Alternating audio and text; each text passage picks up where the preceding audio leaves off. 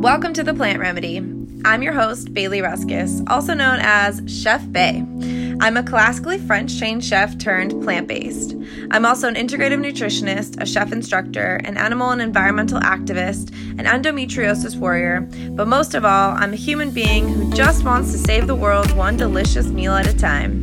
This is a place where we talk all things food, cooking, plants, environment, holistic healing, and even talk a little bit of shit once in a while. The place where you can unpack and grow, all while finding your very own remedy. Welcome to a brand new episode of The Plant Remedy. I'm so happy to have you here that you decided to hit play and listen to me talk about plants and all things holistic healing and everything in between. I have been having a really good week since I launched the podcast.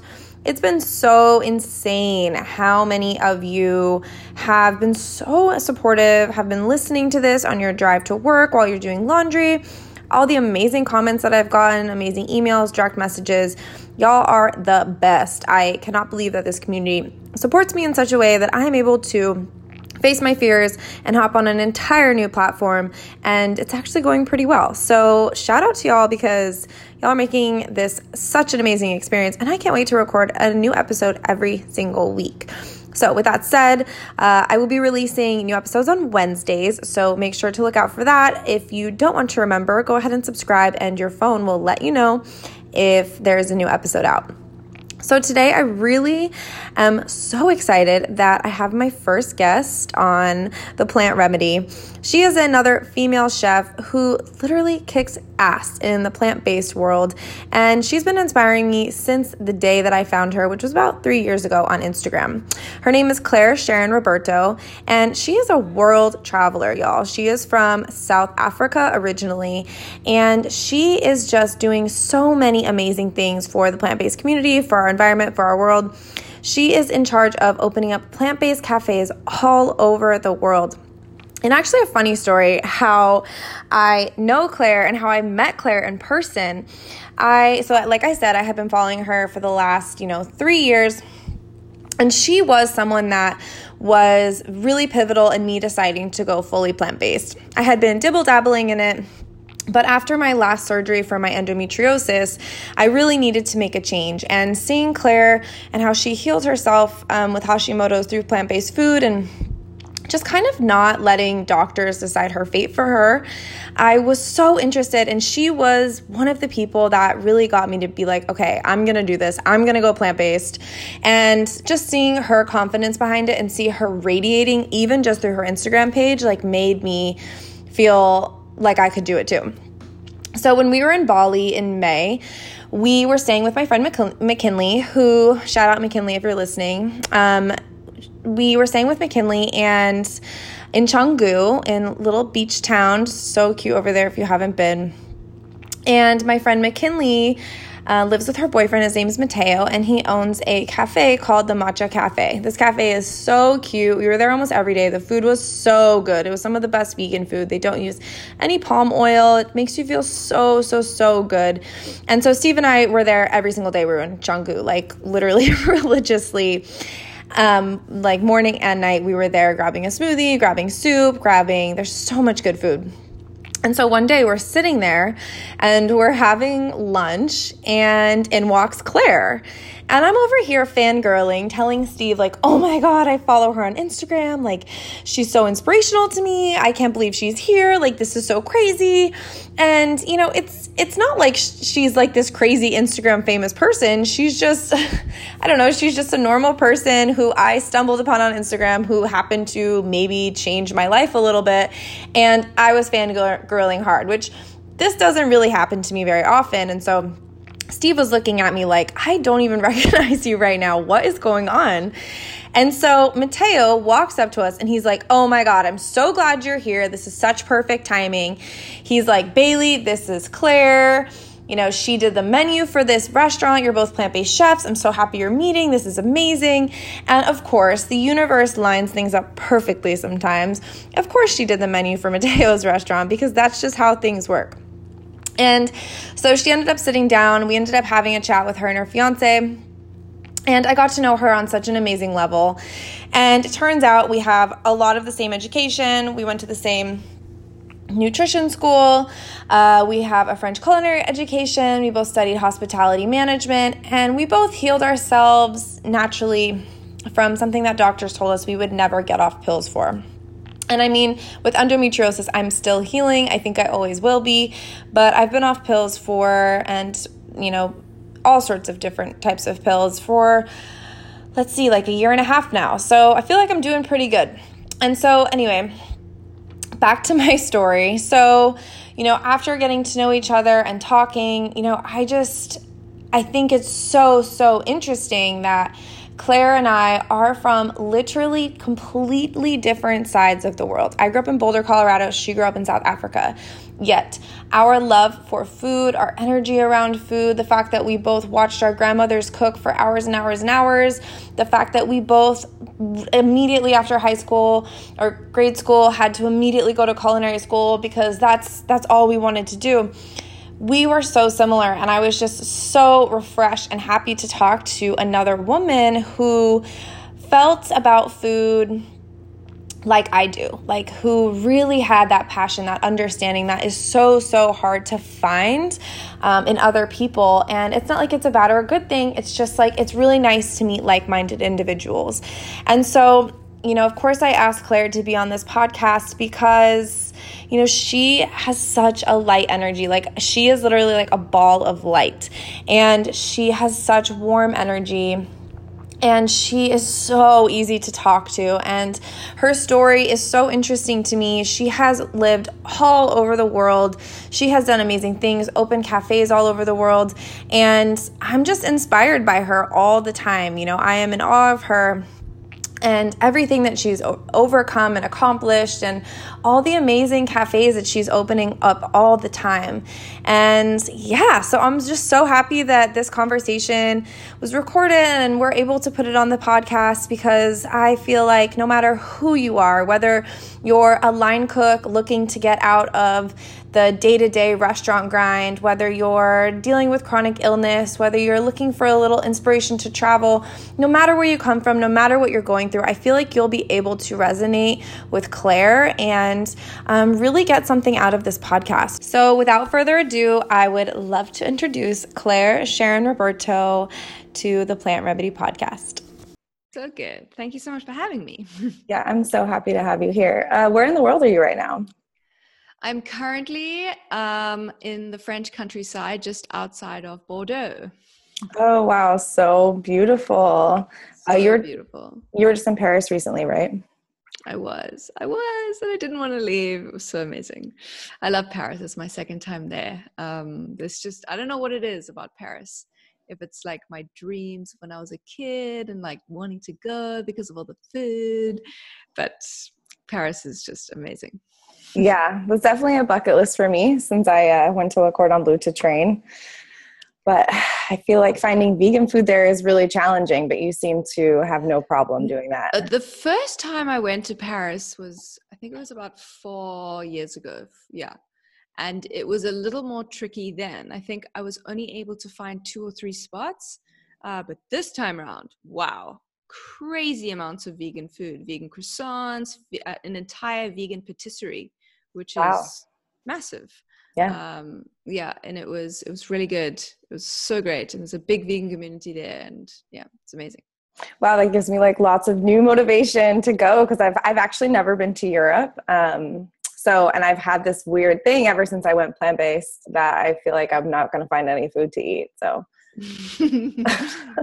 there's tons of food like this this trip that i've been doing over the last five weeks um, all over Europe, like there hasn't been one place where I haven't been able to find something vegan. So, and probably vegan and delicious too, right?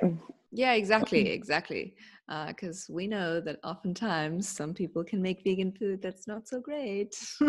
yeah, exactly. It's like French fries or just like some plain green salad or something like that. Yeah, yeah, exactly. So um, I would love to hear just like more about your story and where you came from and how you got to the place that you're in now. Okay, wow, my story. it is quite a long one, so I might like abbreviate it a bit. But oh, yeah. um how I got to where I am now. So maybe I'll talk about where I am now first because it's always great to discuss the present moment. Totally. Um I am now so I'm a plant-based chef and I have my own restaurant cafe consulting business meaning myself and my partner who just so happens to me to be my fiance as well we go around the world and we create vegan cafes and restaurants for people so essentially all they need to do is have the idea or sometimes they don't even need to have the idea because we can do that too. But they essentially need to be like, hey, I've got some cash. I want to open a restaurant. Please, can you come and do it for me? yeah, I was going to say they need to have money, right? yeah, that's pretty much all they need to have is just some money and some passion to be in the restaurant game because it's not an easy game. Um, yeah, and then they contact myself and they're like, please do it.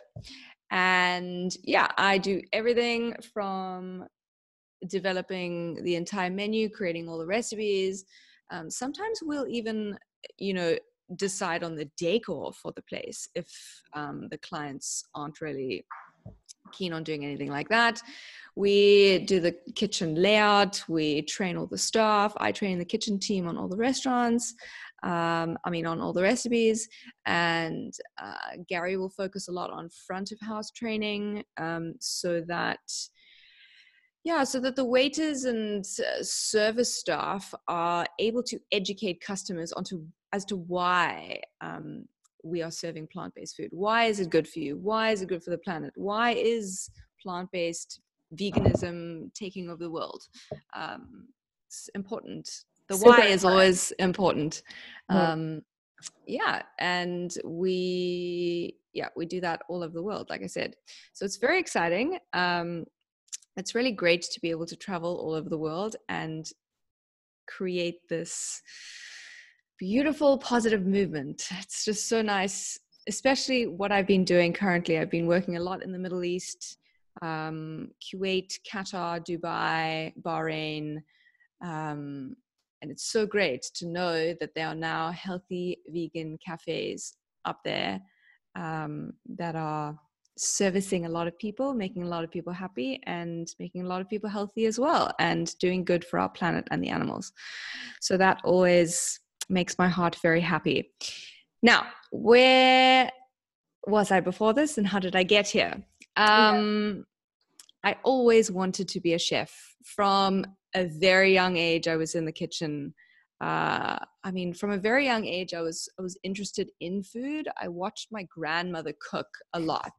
I only saw her once a year because she lived quite far from us but we'd go and visit her every christmas time. And i'd kind of grab my little step up bench and put it in the kitchen and climb up and sit on it and like watch her bake watch her cook the whole day.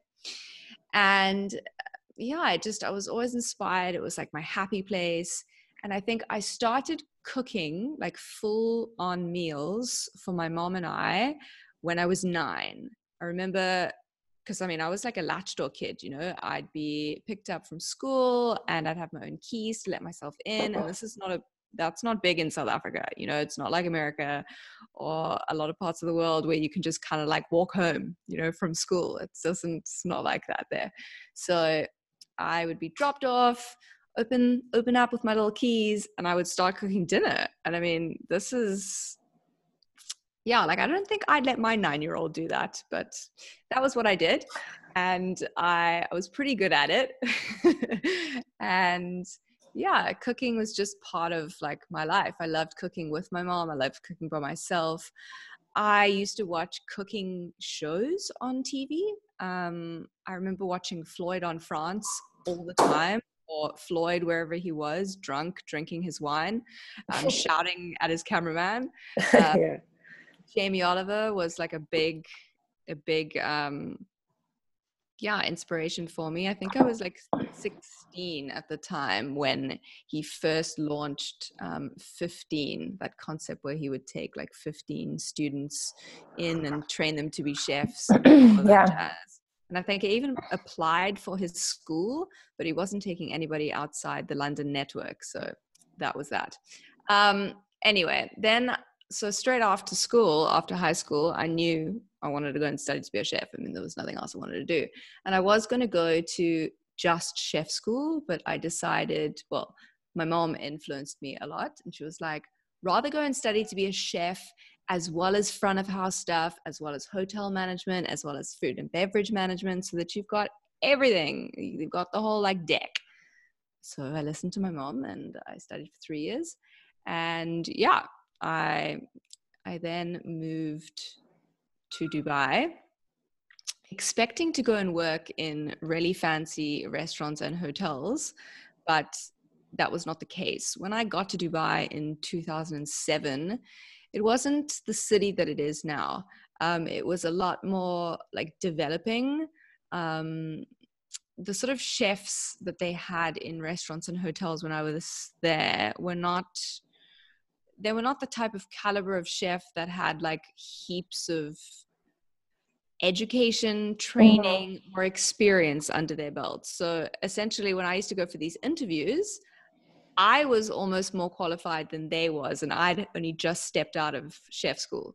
So for me, that was like strange, and I decided that that probably wouldn't be the greatest thing for me to do for my career because I wanted to go and like learn from peers. You know, I wanted to be the underdog to learn from like great superiors.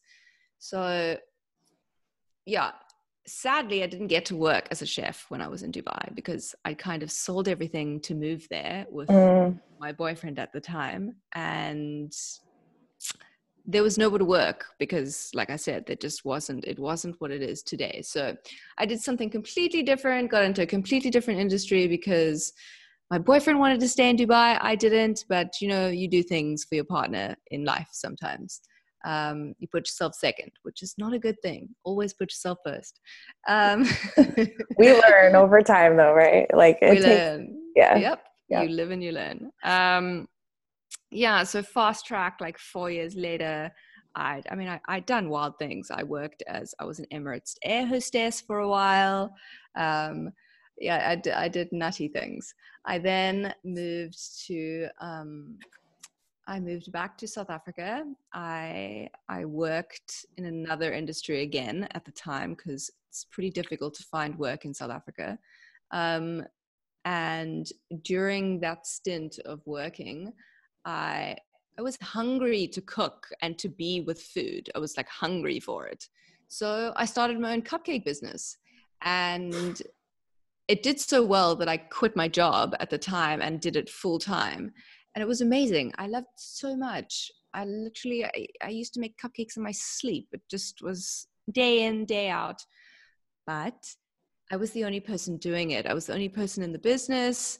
I um, come from a single parent family, so it was really difficult for me to get a business loan because my mom doesn't own a house. I certainly didn't own a house at the time, so there was nothing to stand collateral for a business loan. Right. And you know, when when a business starts doing well, it starts uh, getting to the point where you know you get invited to like oh, yeah i was getting invited to um, big food conventions and in order to like partake in these kinds of things you need to have a lot of money to pay your way in and i didn't and i couldn't get a business loan. So essentially my my business it's it reached a ceiling and i couldn't go any further with it.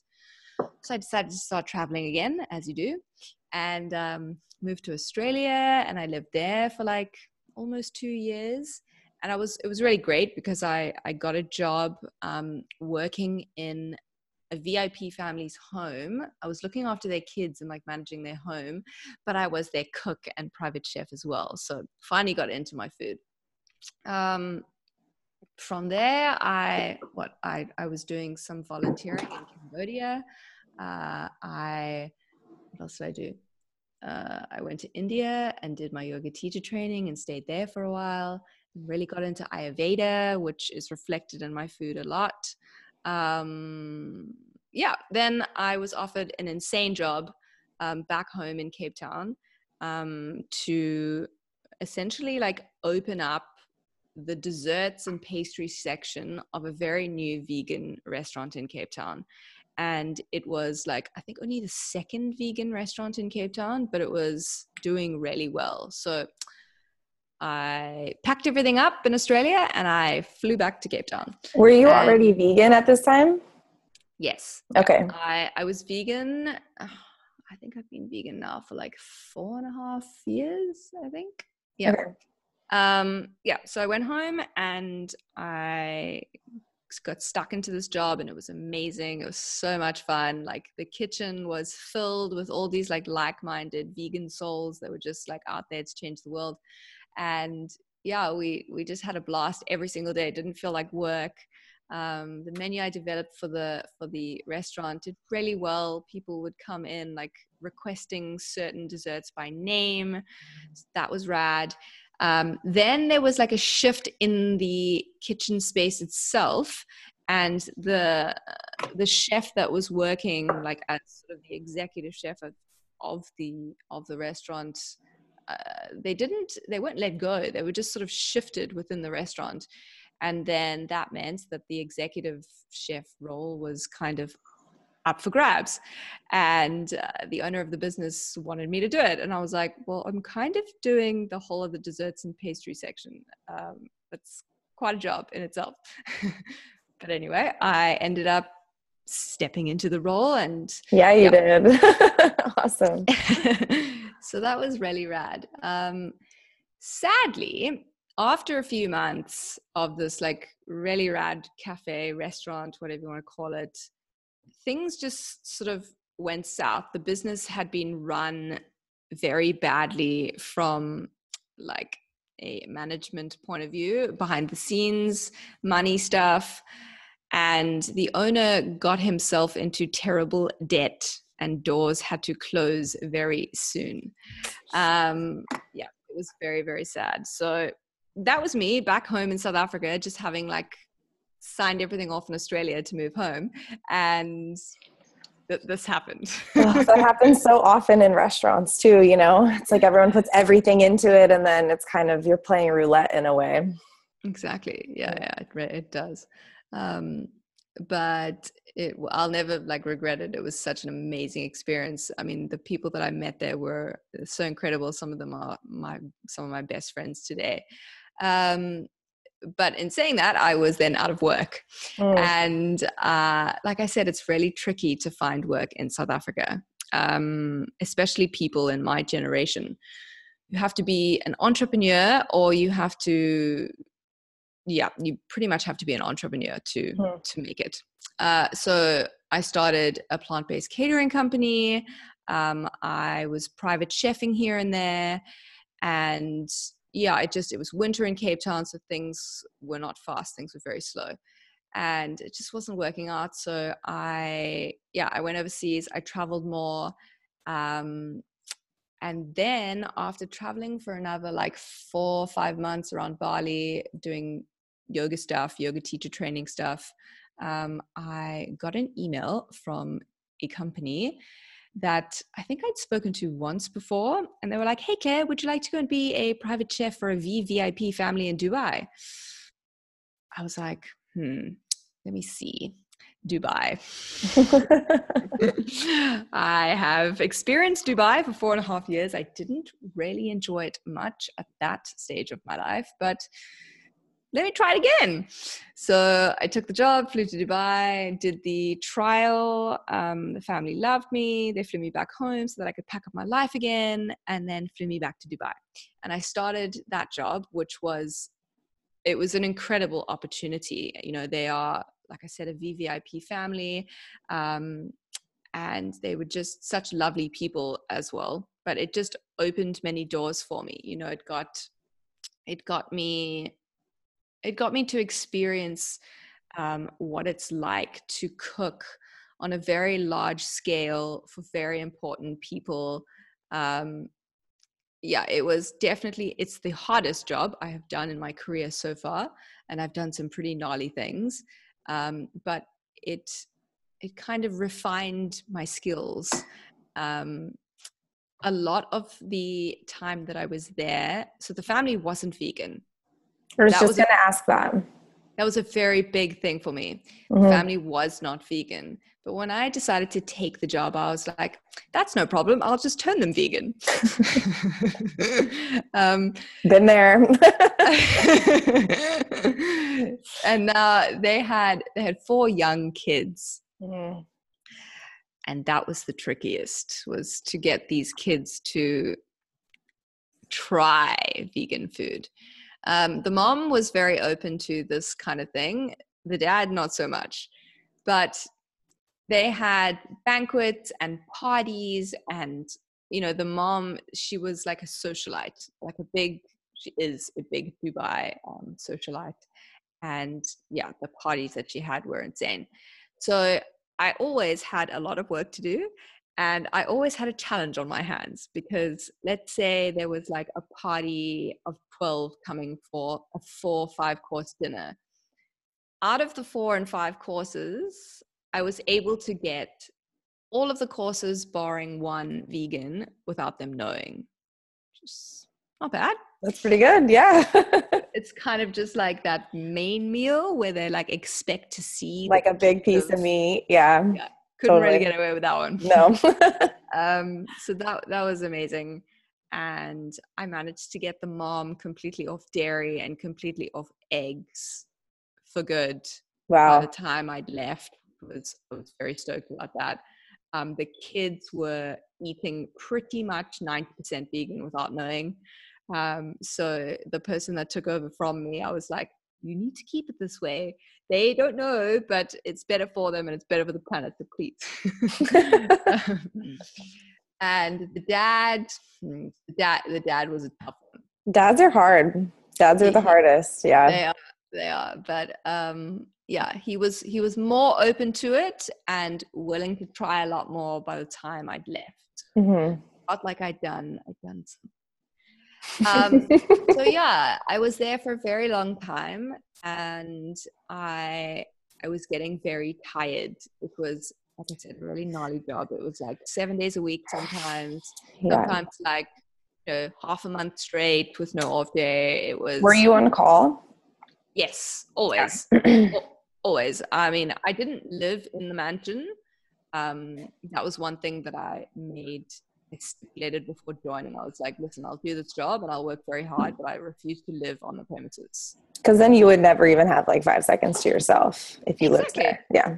That's right. So um, I didn't live there, but essentially I did live there. Right. you know? uh, yeah, I just, I was tired. Like after doing this for so long, my body started to give up. It really did. Um, as a chef, I think we push ourselves very hard and we're able to push ourselves very hard. Yeah. And it's like that mentality of go, go, go, push, push, push. Uh, you know, like I was at complete like adrenal fatigue. Uh, my Hashimoto's that I didn't know that I had was full blown by that stage, literally full blown Hashimoto's disease. So like, can you explain what Hashimoto's is, just for people who are sure. listening. Thanks. It is a autoimmune disease. Um, it is it affects the thyroid. So essentially, like all your hormones are completely out of whack. You have zero energy. You've got brain fog. Um, it, it affects your digestion. It affects your mood. Like some people are highly depressed. I was pretty depressed, but I also put that down to like literally never seeing the sun and being completely vitamin D deficient um, yeah uh, your digestion is affected so i mean so many things are affected because essentially hormones they run our bodies for us they run every system in our in our bodies and if the main thing that is out the hormones mm-hmm. going to be out of whack so yeah it wasn't it wasn't ideal it wasn't an ideal, ideal situation and um, i the family was traveling. Um, they have like their annual holiday that they go on to, to the States. And I was supposed to be going with them. But then they decided last minute that they were going to go on a cruise liner. Didn't need me. Great. It gave me some time off. So I flew awesome. to my my soul home that is Bali and I just had some downtime while I was in Bali and one of my really good friends was um, living there and I stayed with her for a little while. And there was a whole heap of other people that we knew that were there. We were just like hanging out, just like chilling. And everybody asked me at some point while I was there, Claire, what are you doing working for these people? Like, why are you putting yourself through this? Like, we can see and we know that you are physically ill. Why are you doing this? Like, you clearly are not enjoying it. It's making you ill. What are you doing? And I think because so many people asked me this question and it was just like repetitive. Like every time I'd see somebody that asked the same thing, then it was like, wow, why am I doing this to myself? yeah, right. like, what am I doing? And it was it was coming from like um from a place of lack, from a place of fear. I was scared that I wasn't going to be able to find another job, um, you know, of this caliber, or that I wasn't going to be able to do my love, which is chef work, private chefing, because there just wasn't anything in South Africa um, the time. And like if there was, it was like only once in a blue moon, and it just like doesn't pay the bills that way. Um, yeah, so it was just me being in that state of fear. I, Bali, I, resonate that with that for sure. I've definitely been there, especially like as a woman, as an entrepreneur, like trying yeah. to like make it work in this industry, I totally understand what that feels like, where it's mm-hmm. like really easy to come from a place of lack and a place of fear when you're like, I just want to cook, you know? Yeah. I want to create and I want to be around food and I want to make money. Can I do all those things, you know? Exactly. Yeah, exactly. Totally. Um, so I think Bali helped a lot because, you know, it just, it puts you straight. I mean, yeah. if anybody's been to Bali, they'll understand. There's just something about that place. And I just, yeah, I just thought to myself, it's time for me to surrender to everything and just know that I will be fine. So I literally decided in my head I'm going to resign as soon as I go back. And I started like drafting my resignation letter. And literally the next morning, literally the next morning, I got a message on Instagram from a guy that I had made a vegan birthday cake for in Dubai. So he is, I think he's Norwegian, and he uh, he was living in Dubai at the time. I did not know him from a bar of soap, but I knew his girlfriend. Now his girlfriend didn't live in Dubai, but she contacted me from Cape Town. Boyfriend's living in Dubai. He needs a vegan birthday cake. You're the cake queen. I need to do this for me. I was like, yeah, sure. I'm just working like 17 hours a day, seven days a week, but I'll definitely make some time to make you a. I'll try to fit it in. and like, there literally was no time, but I will always say yes when somebody wants something vegan, and it's.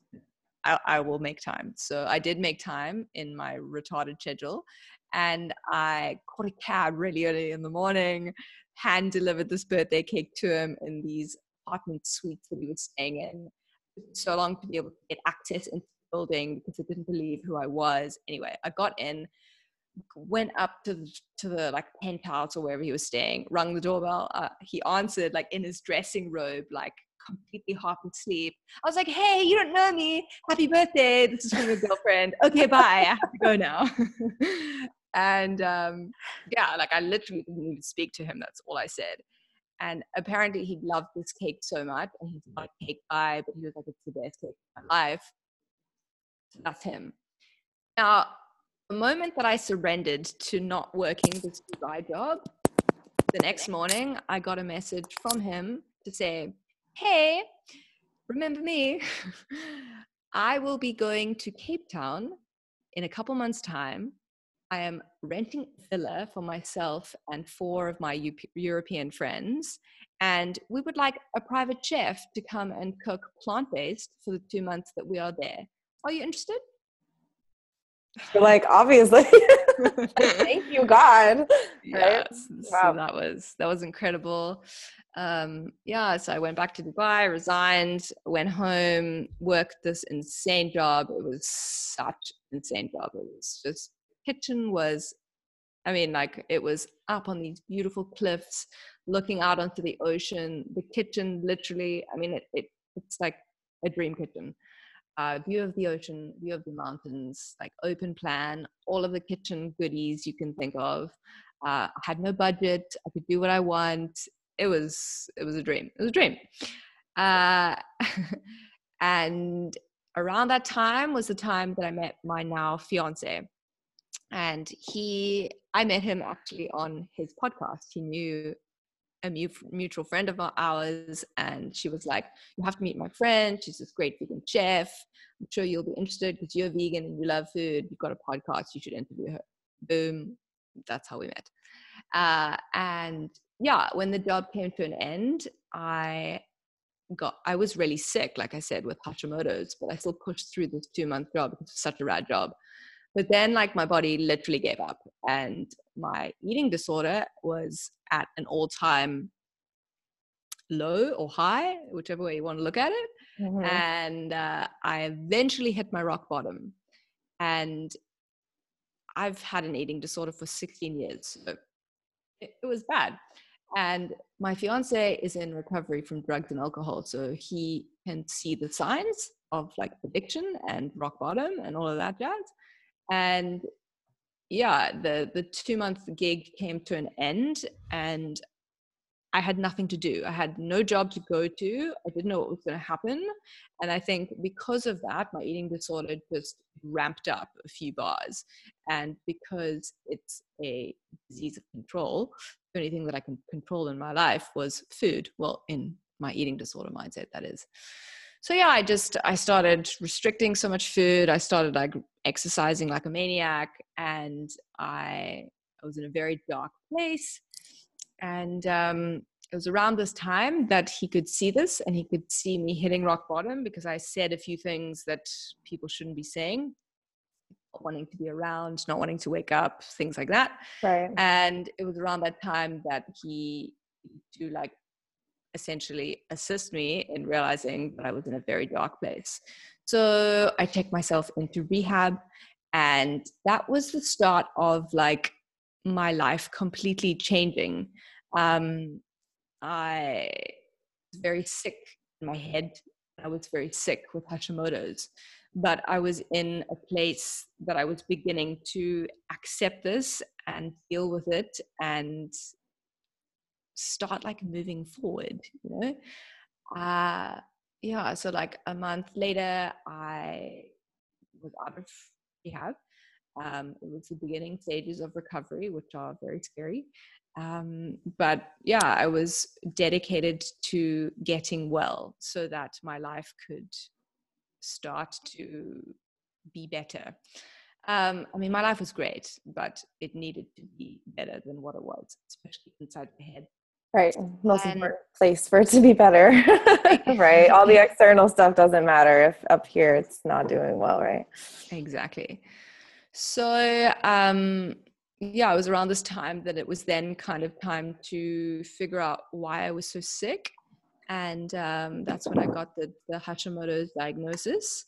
And like most doctors, uh, the doctor told me, you will have this for the rest of your life. You will have to go on medication. You will have to have your thyroid removed, etc., etc and there like I, for me it's just like i don't like listening to things like that i don't ever believe that anything is impossible i truly don't in fact if somebody tells me that something is impossible it makes me want to make it possible even more so this is what these doctors told me and i was like well that's bullshit and i decided to sort of take matters into my own hands and i knew the healing power of plants I knew that that yeah, I knew I could fix myself. So my fiance and I moved to Bali, and I decided to go raw vegan for however long it would take. Um, and I don't condone people doing this just willy nilly. It's not something that you can just dive head into. Mm-hmm. Uh, like, I was eating predominantly fruit. Um, and when you're in a tropical paradise where fruit is abundant, it is in season, it is perfectly ripe, and it's right there and organic, then it's a great idea. And you know, raw food diets, specifically like fruitarian diets uh, with tons of greens added in there, are very, very healing and detoxifying.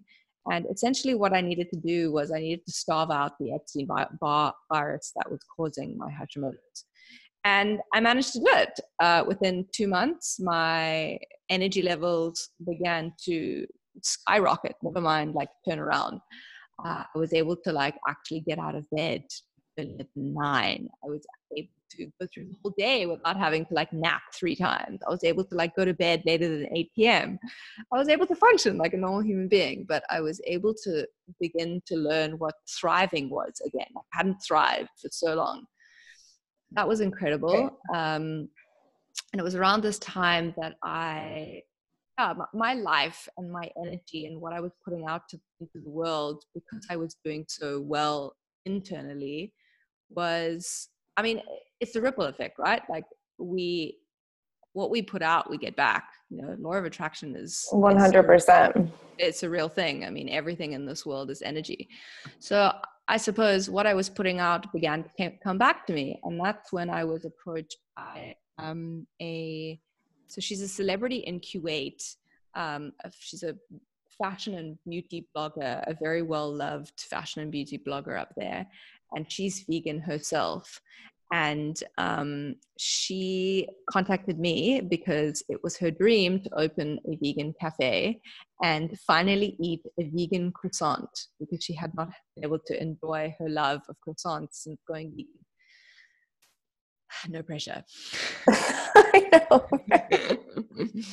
so yeah, um, that was the first. That that was the first start to where I am today um, I created this entire menu for her. Essentially, she just wanted to have like a grab and go concept. Like people come in, grab some croissants, sandwiches, salads, that kind of thing. Uh, but I didn't really like that idea, and I just didn't listen right. to her. Well, I can imagine the hardest part of that whole concept is making the perfect vegan croissant, right? oh yeah, yeah. No, no easy feat there. No, absolutely not. Um, so yeah, I just I sent her the menu that I thought would be the menu that she needed, and she showed it to her partners. And her partners were like, "No, this is, this is wild. This is crazy. We can't do this. We just we need to go with the safe option of like sandwiches and salad and the croissant." And she, I think she could see something in me, and she she basically told them that she was like, "No, we need to go with what Claire says." It's going to be amazing. So myself and Gary flew to Kuwait and we were there for two months. Um, the restaurant was like a shell when we came in and we transformed it into what it is today, um, which is V Terra in Kuwait. Um, and I managed to perfect vegan croissant. And it is a massive hit over there.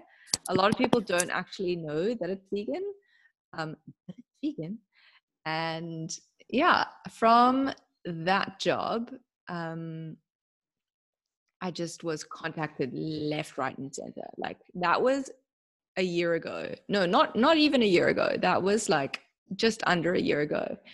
And since then to today, the amount of restaurants or people from around the world that have contacted me to do restaurants for them, it's like it's crazy it's it's crazy but it's so awesome to know that this plant-based movement is growing at the rate that it's growing.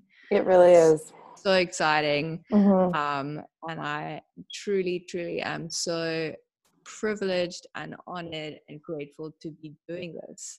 Right. like hardly anybody in our world can say that they absolutely love doing what they do. Um, and i do i really and and i get paid for it. It's a bit nutty, but. Um, 100%. Yeah, I, I get so many like line cooks or sous chefs or people who are working back of the house contact me all the time and say, how are you not working in a restaurant? Like, I feel so absolutely stuck. And I yeah. always say, you just have to find that one client that's going to change your life. Exactly. It's all it takes is that one person that will guide you out of whatever you're in and get you to the next place. You know, you yeah. don't need to find a whole heap of people you just need that one person that can recommend you and then it's like mm. a, a, snowball from there yeah yeah yeah because yeah. it's so sad for chefs i mean essentially chefs are these creative people and working in a restaurant is not creative. Like you do the same thing every day no. the same menu it never changes. Like or never. maybe it'll change like once a year but yeah. If you're lucky every four months you know? Yeah, yeah yeah. exactly. And i mean this industry is as one of the highest suicide rates of any industry in the world which, which, is pretty interesting especially yeah. when it comes from the place that it comes from. Mm, yeah i mean like it's it's no wonder i mean working that that that type of job where it's like a physical job you're on your feet all mm-hmm. the time you know like yeah. during service you literally sweating the whole service because it's so hot and yeah. you're rushing around the adrenaline's going crazy like that coupled with like not eating proper food because i find that chefs just do not know how to feed themselves or eat themselves. Isn't that so ironic too? So ironic. Yeah. And so many of them like smoke and just drink. Drink so much, do drugs all yeah. on shift. Yeah. It's so crazy. And then uh, coupled with like not sleeping properly and literally never seeing the sun because you're inside all the time. Or their family, you know. Yeah, like yeah. not getting any of the primary food exactly. Like mm-hmm. I mean, no wonder they sickened and you know committing suicide. yeah, exactly. yeah, it's very sad. It's and it's interesting too. I've done a lot of research on like in ancient cultures and ancient times you know the shamans of the tribe would be the ones to prepare the food because they were the closest to god and they would feel that they were the ones that would be you know the best to give that nourishment and that energy from the divine to you know their people. And we've gotten so far from that. And so, so i really appreciate you know you and you know people like what we're doing is kind of like trying to get closer to like okay let's heal through food. Food isn't just something to like satisfy that next craving or to binge out on something. It's really like yeah. meant for healing. And yeah it can be delicious at the same time right? It's mm. supposed to be delicious like right? Exactly. No it's so true. Like i mean it's scary to think that like so many people eat out at restaurants and the food that they're getting is prepared by people that probably don't want to be doing that job probably are having a really bad day, probably right. are like in a terrible mood. Mm-hmm. And essentially, they are projecting all of that energy into the food that you then eat, which is nightmare. Exactly. Yeah, and I mean, all food is, in, in some sense, is just a transfer of energy, right? Yeah. Like the, the basis of all it is. So even if the food that you're getting, like I have a friend, she owns a restaurant in San Francisco, and she's a vegan chef who cooks meat at her restaurant. And she talks about like the struggles with that. And she's like honestly i'm the last person to get and her mom is a shaman actually. So she's very connected to this type of energy in this world. But she's like i'm the last person to get this meat or this animal or this food that i'm you know giving out in this restaurant. So like the least that i could do is give it as best energy as i can and to like mm. bless this food and then give it out. And i think that that in itself is like really really special. Yeah wow yeah. You totally. know, yeah, yeah, totally. Um, so I wanted to talk to you about your app that you have coming out. yes, my very exciting recipe app. I'm it's probably like the most excited I've been in my whole life for this recipe app. And I mean, like, that's saying a lot. I'm the type of person that gets excited about things. Right. But I just, I'm so excited because I know that this app is going to be able to change so many people's lives for the better. Because, like you just said, food is food is medicine. Like we 100%, yeah. medicine in any way. I mean, I'm walking living proof that I mean I've healed and reversed an autoimmune disease by eating food, by eating the right kind of food. And my recipe app is obviously fully vegan, duh. Um, Disclaimer. yeah. Throw it in there. um, and it is filled with a heap of the recipes that I developed for myself when healing from Hashimoto's. Uh, it is filled with decadent recipes. It's filled with easy, like one pot kind of I need to have a quick dinner recipe. Um, it's it's just it's packed with that you need to know, whether you're a chef that needs some inspiration or you're just the average Joe that's interested in trying a plant based vegan diet for a week. It's for everyone. And what makes my app different is that it has tons of video content. So a lot of the recipes shot. It's me teaching you how to do the recipe in under three minutes. Um, and it's beautifully shot, it's very aesthetically pleasing. Um, and then it's also going to have a lot of like video content on it of myself and Gary, who is also a so just putting one thing in here. Uh, I'm not only a chef, I also studied um, through IIN. So I'm a nutrition and health coach as well. Uh, Gary did the same thing. So we both have quite a big background in nutrition and we have a lot of videos talking about nutrition and just educating people on why again because the why is so important so it's going to have a lot of free video content like that it's going to have our podcast on it and a whole other heap of things in it so it's not just it's it's special amazing I'm very excited for the world to experience it and benefit greatly from it it's so and amazing i can't wait for it yeah, I can't wait for it either. It has actually just heard from my app developer about an hour ago. Um, he said to me that the Android version is ready for me to look at. Um, so I will be looking at it after this, which I'm very excited for. Amazing. So, what made you want to do an app instead of like a blog or something like that?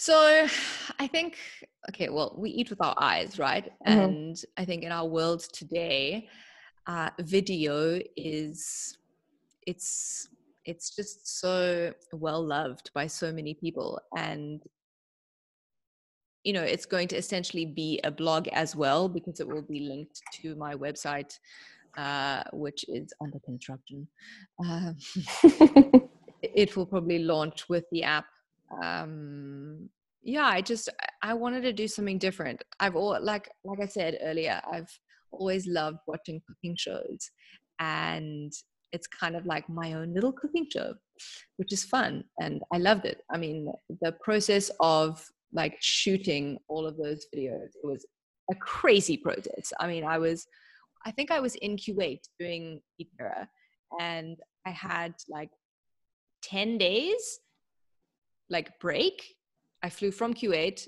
to south africa i shot I can't even remember how many recipes. I, I think we did like 10 full days of shooting back to back. And every day I think I did five recipes.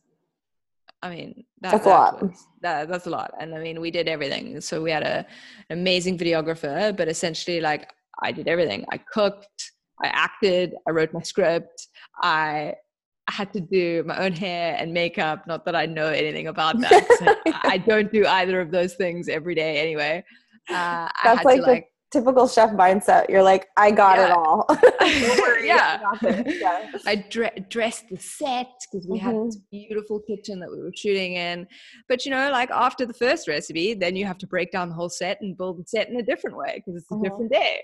Right. Uh, so it was crazy, but it was a lot of fun. And the end result is better than which is amazing because I have very high standards. yeah, right. Aesthetics are important, especially when you're coming from the mind that you have. That's so amazing. Um, it's so interesting to me. I, you know, we've come from such different backgrounds and I mean, such similar backgrounds, but we're from such different places. Yeah. And when I talk to you and hear your story and just hear, and I, I'm like connecting so many things that are so similar about my life. And I just think it's, it's pretty amazing that we've connected. And I, you know, in this world, I've felt a lot, especially when I was younger, that I was very alone and how I felt. And you know, I suffer with endometriosis, so it's, it's it's very similar in the sense where you can't get out of bed, you're very sick, you have doctors that tell you all the time that you're never going to live a life without painkillers. You know, you're always going to mm. be in this cycle, and so um, you know, it's super courageous to be like, no,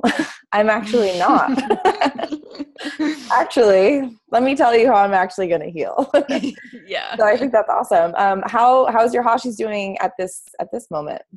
So I actually was tested um, just before I came to Europe. So that was about six weeks ago. They did full blood work and everything is perfect. In fact, the doctor said to me, Wow, whatever you're doing is really great because your bloods are amazing. And I was like, Yep, just eat plants, man. just eat plants. oh my gosh. Are there any foods that you stay away from? I know I have a couple of followers who have Hashimoto's and they were wondering if you stay away from like soy or corn or anything like that. Yeah. So when I when I was healing from the Hashimoto's, um, there was a lot of things that I stayed away from. So I didn't touch soy, I didn't touch corn, I didn't touch gluten. Uh, what else? Um, canola oil. Um, anything that is not a whole food. So anything with a preservative, anything with an E number, anything with an artificial flavoring, anything like mm-hmm. that. I mean, yeah. you just stay away. Like you should be staying away from that anyway, even if you don't have Hashimoto's. Right. Um, so yeah, I stayed away from that for about a year. Um, but now that the Hashimoto's is completely reversed, if I do have soy, it will only be an organic form of soy anyway, because I mean, I don't think that we should be touching non-organic soy. Yeah, no. Um, gluten. So gluten is a big one. Um, I part of my eating disorder. Uh, so anorexia, orthorexia. Orthorexia is the obsession with being healthy and healthy food. Um, gluten was always a big no-no for me. So I mean, when I was diagnosed with Hashimoto's, that was no problem because I didn't eat gluten anyway. Um, but now that the Hashimoto's is reversed in recovery, there's lots of important steps for me to take to further my recovery, and that included eating gluten. So now being in Europe, there was lots of tests that I had to um, put myself through, including eating a bit, eating pizza, and eating pasta. Um, and I didn't die, and I didn't um, float or have any stomach issues, and it was amazing. Um, yeah, I don't eat gluten every day, um, but I have it now and then, and I'm still Hashimoto's free. I think the important thing is, is that when you have Hashimoto's, you need to stay away from those things big time. Mm-hmm. You need to include a lot of important foods as well that starve the Epstein Barr virus and that draw the heavy metals out of your system and purge your liver of the shit stuck in there. Um, and these simple things, things like cilantro, things like sea vegetables, like dulse flakes, you know, like easy things that are like available to us in the fruit and veg aisles. Um, is that any, is that something that you learned on your own or did your doctors help you with that or? No, so I mm-hmm. did. Doctors didn't help me at all sadly, sadly. That was another one of my questions. Yeah. it's a conversation for another day. Yeah. um, yeah, I did a heap of my own research into figuring out how to tackle this thing. And um, Anthony William, medical medium, his books, I read them all cover to cover at first I thought this guy was nuts and like same. a lot of the world does think that he's nuts, but he's really not nuts. Yeah, he's um, he's, he's got something there for sure. He's got something there for mm-hmm, sure. Mm-hmm. I did the celery juicing for pretty much a year straight. I drank celery juice. However, the first two months of me beginning this self-healing journey from Hashimoto's didn't have access to celery. Celery is very difficult to find in Bali. Um, the only sort of celery that you get is like kind of the leaves. You just get like a bunch of leaves, which is really not helpful.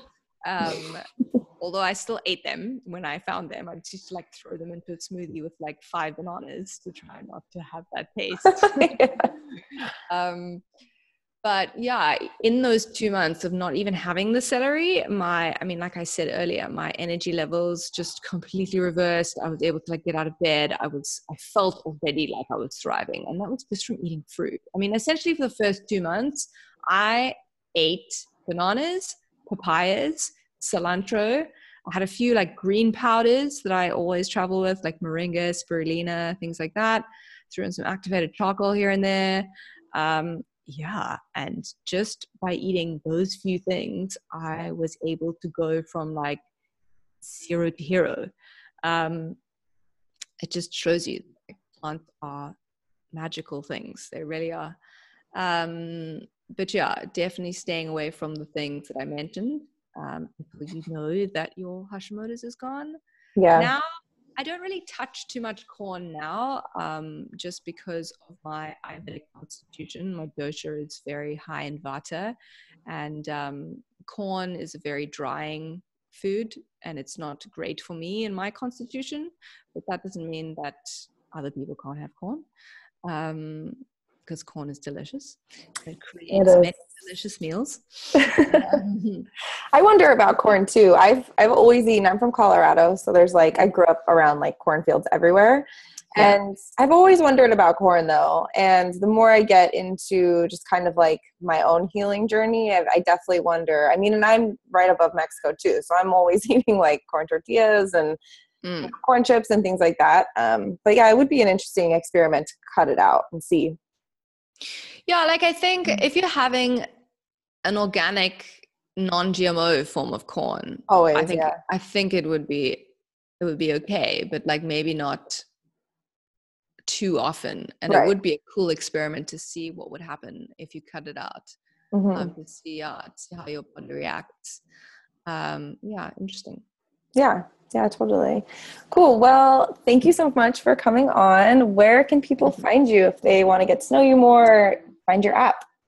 Yeah, so my app and where you can find me are essentially my name. Uh, Claire Sharryn Roberto. Sharryn spelled with a double R Y N. Mm. Claire spelled C L A I R E. And my last name, Roberto, is essentially Robert an O at the end, but I'm sure you'll put all of these details in the show notes because each one of my names are very difficult to spell and are often Absolutely. misspelled. Yes. But yeah, Uh, on Instagram, it's at Claire Sharryn Roberto. The app will be Claire Sharryn Roberto. My website, once it goes live, it will be clairesharrynroberto.com. Amazing. Is there any final thing that you would like to leave our listeners with? Any final tips? I think, hmm, always ask questions. I think it's so important for people to remain to remain inquisitive and inquire about everything. If a doctor tells you that you're sick and that you have to do this and that you're not going to get well, question that and figure it out for yourself. If there's something in your life that's not working, question why. Why do you feel this way? What can you do to make things better? Always ask questions. Just always go that extra step. And yeah, self inquiry is so important. That expression, stay hungry, stay foolish, it's a winner. totally. Cool. Thank you so much for coming on, and I'll talk to you soon. Cool, man. Thanks so much for having me. Thank you. All right, lovely humans. Thank you so much for listening to this week's podcast. So happy to have you here. So happy to have Claire on the show. If you loved this podcast, go show Claire some love over on Instagram. And as always, leave us a review and subscribe if you'd like to hear more episodes. Don't forget to eat your greens, and I'll see you next week.